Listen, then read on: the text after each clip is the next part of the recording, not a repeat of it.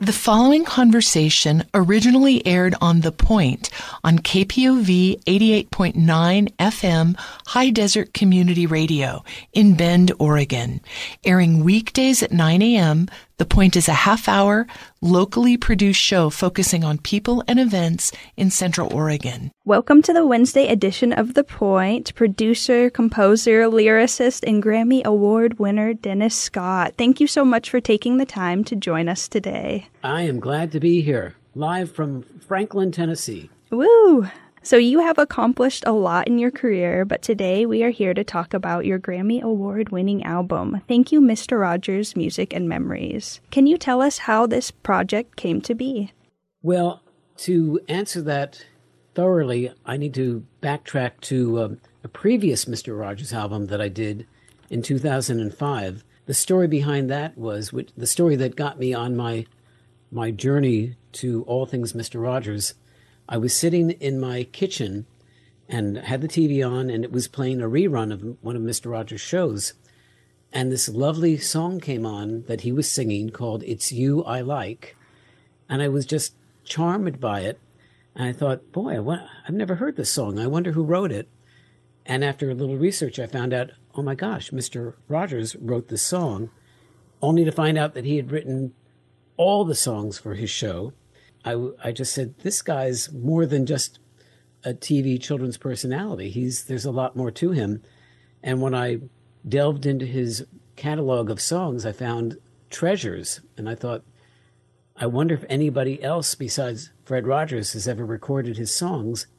And it turned out nobody really had. So I thought, this is a calling. I, I just could imagine these songs being performed in different ways given a little bit of a, a, a facelift and done with various artists putting their stamps on his songs and was just delighted with the way it turned out. Of course, there were bumps in the road. I had to get permission from his estate, and they were very protective of uh, you know these songs. These are Fred's treasures because music was his passion. I know I'm making this short story long, but here's the uh, the happy ending when the album was released, I had no idea how it would be accepted by the Fred Rogers people. And I was kind of biting my teeth. And finally, I got a phone call from Fred Rogers' wife, Joanne, and she left a message for me. She said, I just heard the album. I love it. And Fred would have loved it. And I said, okay, that's it. I'm, I'm satisfied. We went, ended up winning a Grammy for it, but uh, I think if I had to choose between winning a Grammy and hearing those words from Joanne Rogers, uh, I'd go with I'd go with Joanne. So that's that's how I kind of got started with the Mr. Rogers and the new album, which looks something like this. How's that for being prepared for an interview? Uh, that's the album cover. It it's basically the same concept as the first album. We have different artists. You uh, you know, people whose names everybody knows, like Kellie Pickler and Vanessa Williams, and even Mickey Dolenz from the Monkees, and we could even talk about that. But the same idea, reimagining Fred's songs and uh, giving them a new life and keeping his musical legacy going.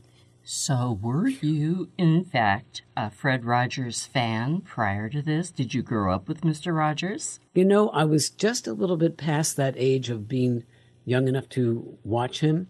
But I knew about him like everybody else. I knew the things that everybody knows. Well, he he seems like a nice man. He wears a sweater, and he was on three times a day in some cities. But no, I, I really didn't. I it was just that fateful day when something clicked. When and I I said, this is a this is an opportunity to do something interesting. I had worked with different celebrities over the years doing children's songs. So I, I think I, I had, not intentionally, but life had paved the way for me to be ready for this project. So, Mr. Rogers' songs, you can tell they come straight from the heart. Many of them have wonderful messages, and you have so many talented artists on this album, like you said, from Vanessa Williams to the Cowsills. How did you recruit these artists for the album, and what was the process in matching each artist to the song that they recorded? Oh my. I laugh because uh, it seems easy just to say, "Oh, we just got them together."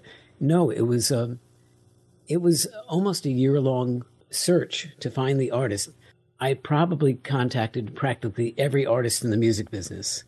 Some, some because uh, I wanted them, I knew that I wanted them, and some because the ones that I wanted I wasn't getting. As it turns out, the people who ended up being on the album were really the best people suited for it because those those are the ones who loved Mr. Rogers and they wanted to do it. You mentioned the Cowsills. Some of your listeners may not know who they are. Check them out. They they were the um, inspiration for the TV show The Partridge Family because they had a career and their their shtick was they were a family act. They had the the young um, rock and rollers in the band, but they also had the mother in the band and the younger sister in the band, and they had lots of hits like the one that goes "I love the flower girl," which is in the movie Dumb and Dumber, I think. But anyway, so the reason I'm saying this is because they were very appreciative. They told people when I told them that the song that I wanted them to do that I thought would be the best fit is Mr. Rogers' theme song, Won't You Be My Neighbor? And they were so excited and they would tell people and people would say back to him, You got that one? And know, that's it's a great, great story. But to answer your question, I have a legal pad single lined of all the people I tried to contact for the album. And it took a long time because 75% of the people I reached out to would have said yes had I been able to reach them directly. But there are managers and there are agents and there are gatekeepers. It took, it took a while, but it was gratifying when we ended up with the 13 people that we did. And there is one song on the album that is a collaboration. Thank you for being you. Why was it important for the artists to do this song together? Well, I felt that even though we weren't in the studio all at the same time, each artist was recorded separately, it was important that we show our sol- solidarity for Fred. And everybody had time and budget allowed. We probably could have done something like We Are the World and had one big recording session. But since we couldn't do that, I thought this is a way of just showing we're not just single people, we are representing a nation full of people that are Fred Rogers fans.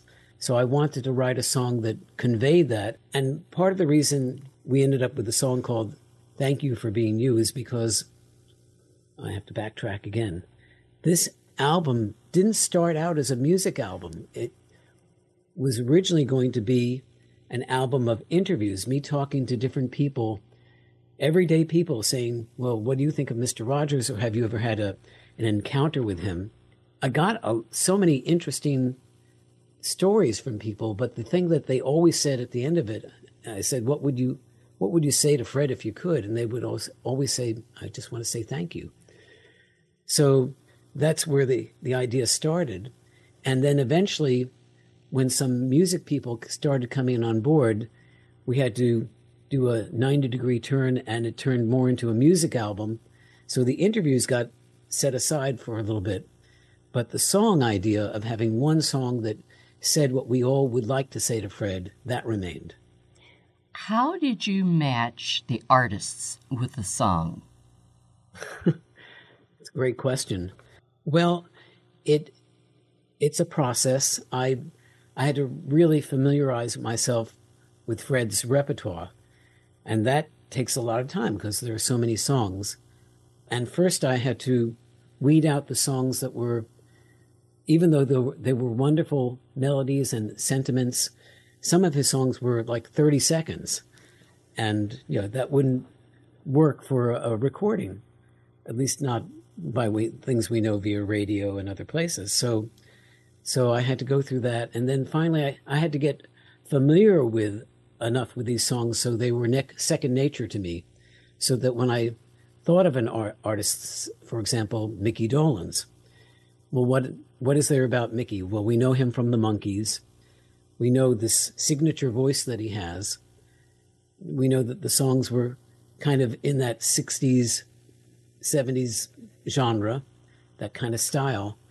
So I hit up, you know, as I'm going through all these songs, you just check them off. No, that won't do. That won't work. And then, oh, wait a minute. Here's a song called Perfectly Beautiful Day.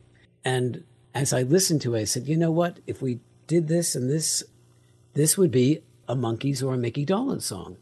And I, I like to think that it is. I'm really happy with the way that turned out. That definitely sounds fitting. I was wondering if you have a favorite memory from this whole recording process that you could share with us today. Ooh, another great question. Wow, there there were a lot of special moments. Mm, kind of racking my brain to to see which one stands out. Well, you mentioned people like the Cowsills and Mickey Dolenz. Well, even Marilyn McCoo and Billy Davis Jr., who were in the fifth dimension. Well, all of them, all these signature people that you either grow up listening to or you discover later in life. And they're just voices on the radio. And all of a sudden, you're standing next to them. Not only standing next to them, but you're hiring them. It's like, what is wrong with this picture? What, you know, I should be in the in the audience just cheering them on, and yet here I am conducting Mickey Dolenz. And I said, part of me says, I, I'm, I am not worthy of this. And there was actually one moment with uh, where Mickey did something with his voice that I didn't feel was right for this particular recording. And I said, Hey, Mickey, could you? Here I am telling Mickey Dolenz, don't do this. And he said, Well, that's a Mickeyism. That's that's my signature. And I said, Well, how about just a little less Mickeyism? yeah. So, but they were all pretty special moments. The first moment I heard Vanessa Williams singing Fred's song, There Are So Many Ways to Say I Love You, being so familiar with how Fred sounds singing it. I mean, he sounds the way he should sound, like Mr. Rogers, gently conveying it in a conversational way. And then all of a sudden you hear this powerful pop voice doing said, Wow, this is not a children's song. This is a song you would expect to hear on the radio. Granted, there are some little children's references, which I didn't feel quite right about, you know, rewriting Fred's music. I think it, it still works. Um, I'm going to think more about your question because I, I feel like I'm forgetting some very special moments that, that happened during the whole thing. Aside from getting on a plane to go to Los Angeles in the middle of this horrible storm out of Nashville, and the flight was delayed like five times. I didn't leave Nashville till like one in the morning to go to Los Angeles, and our recording session started at 10 a.m. the next day. So I do remember that. That was a special moment that I actually arrived there in time. Did you expect the album to get as big as it did or receive to receive this positive praise that it has? Well, I don't know. You know, you it's like giving birth. You you don't know what your child will turn out to be. I, I have a I have a son, and he's totally not interested in music, so it can go either way. I think I had great expectations that that it turned out as well as it did, and that people would accept it that way because I did have a little bit of experience from the first go around. I think it's it's tape it's tempered with the fact that we released this like just at the start of COVID, which threw everybody into a frenzy. And then not only that, the um, the fact that the the demise of the CD, the physical CD, uh, came about around the same time. So it's it's a whole new ballgame in the recording business. How do you how do you sell records? How do you get people to hear your music? And it's if you're a songwriter or a um, an artist, in some ways it's easier because oh, I can go on social media, I can do this. I don't re- need a record label anymore. I'll be my own record label. Uh, I come from an old school. I didn't want to be a record label, but in this case, um, uh, to be totally honest with you and your listeners, I had approached different labels with this project and nobody got on board for it. So I ended up doing something I vowed I would never do. I put money into my own project. The first rule of show business do not invest in your own projects. And I broke that rule because I felt so strongly about it. I don't expect that I might ever recoup the investment for this, and I, it's not so important anymore because it's the album is more important, and you know what happens with it happens with it. I read an article about this album in the Franklin Lifestyle, and you mentioned it's not the moment of getting the Grammy. It was the year and a half of hard work and disappointments and rejections that happened prior to it. It's amazing that either of these albums got done. So I'm currently at a point in my life where I'm chasing a dream and facing a lot of rejection. So, what advice would you give to someone to keep going despite hardships? Oh, my.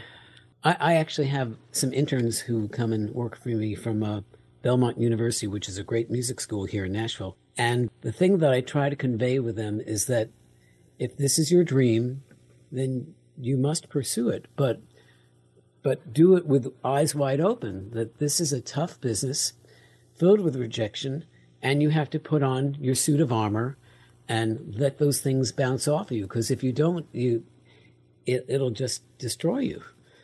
Um, so I've I've learned to live with with people saying no, and uh, my band member from the, the, group that I play with, the Wanna Beatles, he says, Dennis, you get excited when people tell you no. You just like you just like say no. You can't say no to me, and and maybe some of that is true because I've, that's the way I've been able to deal with it. And also, if you have um, a passion or a project that is your vision what, are you going to say later in life if you haven't pursued it? You're going to say, "Oh, I wish I had done that." So I'd say go for it, but be wary at the same time. So, you began your career at the age of seven on Broadway, won a Grammy for your work as a producer on Sesame Street Country. You've worked on projects for the BBC, National Child Safety Council, Sony Kids, Walt Disney Records, Random House, even video games and interactive toys. What has it meant to you to bring positivity to the lives of children around the world? Oh, well, gosh, when you put it that way. Uh, I don't think I knew exactly that I was doing that. I still don't know if I'm doing that as I'm doing it. Well, my goal is to make good music and to uh, honor children and do things that, that will help them enhance their lives and make them appreciate music and, and other good things as we go. So, we are coming up on the last minute of our interview. Where can our audience go to learn more about you and your upcoming projects and also more about this album that you've produced? Oh, thank you. Thank you. Um, well, as far as the album goes, the easiest way, the website where you can actually listen to things and vote for Mr. Rogers to be in the Songwriters Hall of Fame, which is another campaign of mine. It's thankyouMrRogers.com. Very easy. ThankyouMrRogers.com. And there probably is a link to my own website, which is DennisScott.net. You can see things that I've done along the lines, but uh, I do hope people will give this album a chance, uh, listen to Mr. Rogers in a new way, and I think they'll enjoy it. And, you know, that we're honoring him by listening and supporting his music. Well, thank you so much, Dennis Scott, for taking the time. It has been a pleasure and very lovely to talk with you today. Thank you. Thank you. You too. Uh, pleasure. And it just went so fast. It does. It always does. Thank you both. Thanks for listening to this KPOV podcast. KPOV is community radio for the high desert of Central Oregon. For more information and for our program schedule, go to kpov.org. We value your feedback drop us a note at podcast at kpov.org.